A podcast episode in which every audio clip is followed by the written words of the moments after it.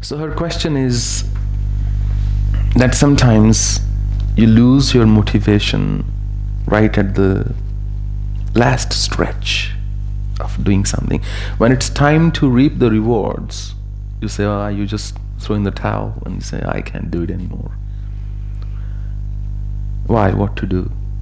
First of all, always remember the 80 20 rule. 80% of the things will take 20% of the time, and 20% of the things will take 80% of the time. So when you think you are nearly done, you are far from done. You think you are done, or I can see the end. It's like that. You think, oh, it's just a tiny black hole or just this much of space, but there is plenty in it. So often, I also get this all the time, and people say, मेरा काम होते होते रुक जाता है जी बस होने वाला तो है deal is about to get done but something happens something works against me and deal is not done no deal is done until it is done no deal is done until it is signed and you have commenced the work and the customer has made you the payment and the customer says i'm happy that's when the deal is done or any deal is done so when you think i'm 90% there first of all there is a 95% chance you're not even 9% there. It's just an illusion. Because the 20% you think, oh, it's only 20% left, is actually the real work. It's going to take 80% of your time. Think of building a home or a house. What happens? The structure is there, you say it's all done, and then come people who will do the finishing painting, plastering, tiling, woodwork, they will take three times as much time as it took to just build the house, which you thought was the actual big deal. The big deal is going to start once the house is built. So, first of all, usually it's an illusion that 90% of my work is done. There is no way of ever saying 90% of my work is done in anything that's subjective. Only where you have absolute quantifiable measures in place, you can say 90% of it is done. If someone says to you, generate $10,000 and you've done $9,000, you can say 90% of my work is done. If somebody says be successful, you can never say 90% of my work is done. So 80-20 rule is what applies to pretty much everything in life. When you start something, 80% ground you cover very fast.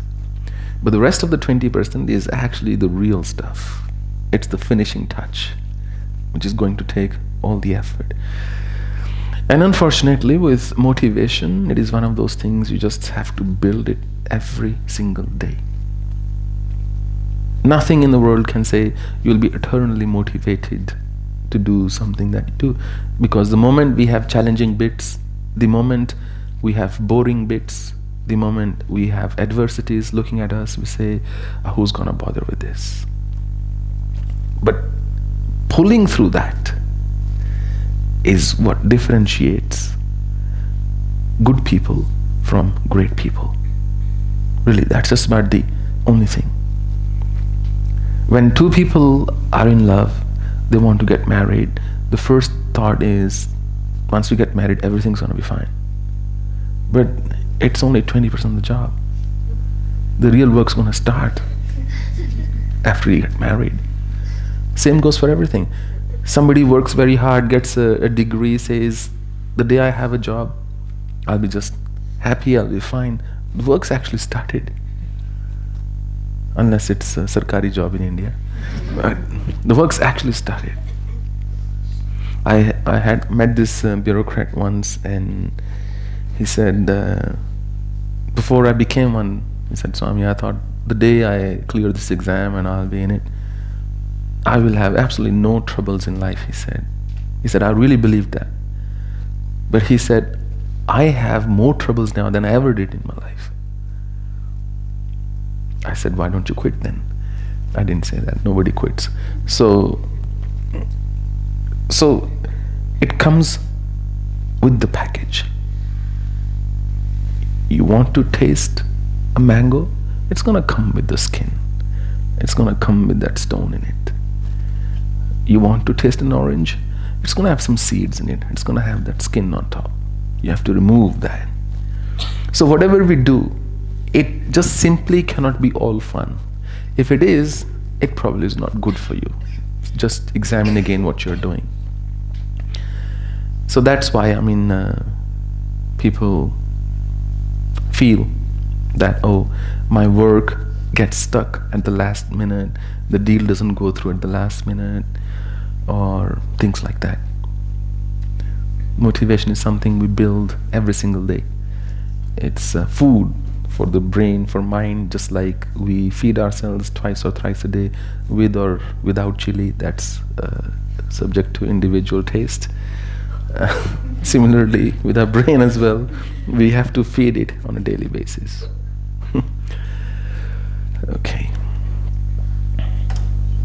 Anything else? So his question is that I've talked about different kinds of meditation in my book a million thoughts. And if somebody is meditating multiple times in a day, two or three or four times, should they just keep on doing one kind of meditation or can they alternate between different kinds?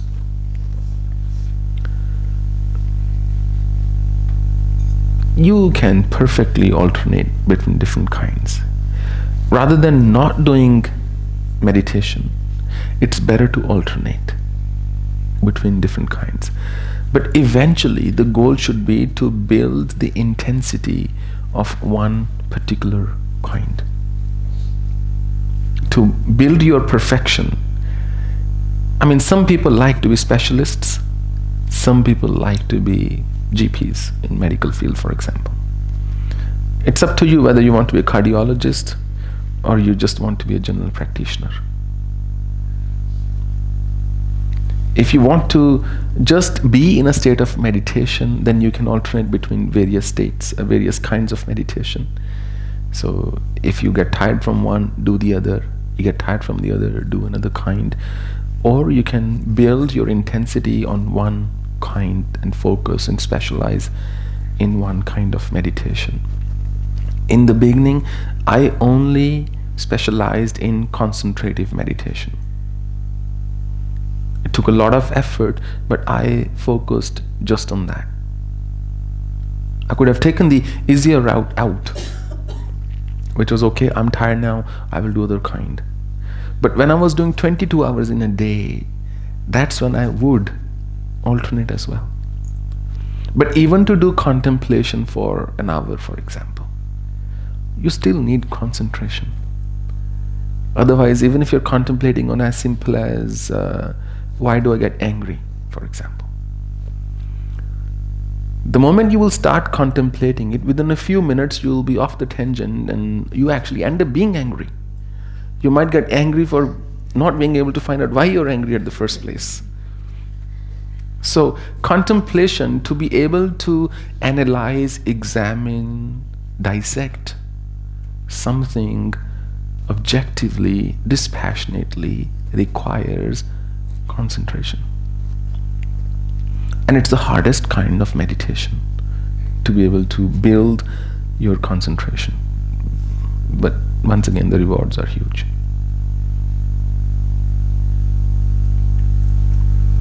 Have I answered your question or have I answered your question? Okay.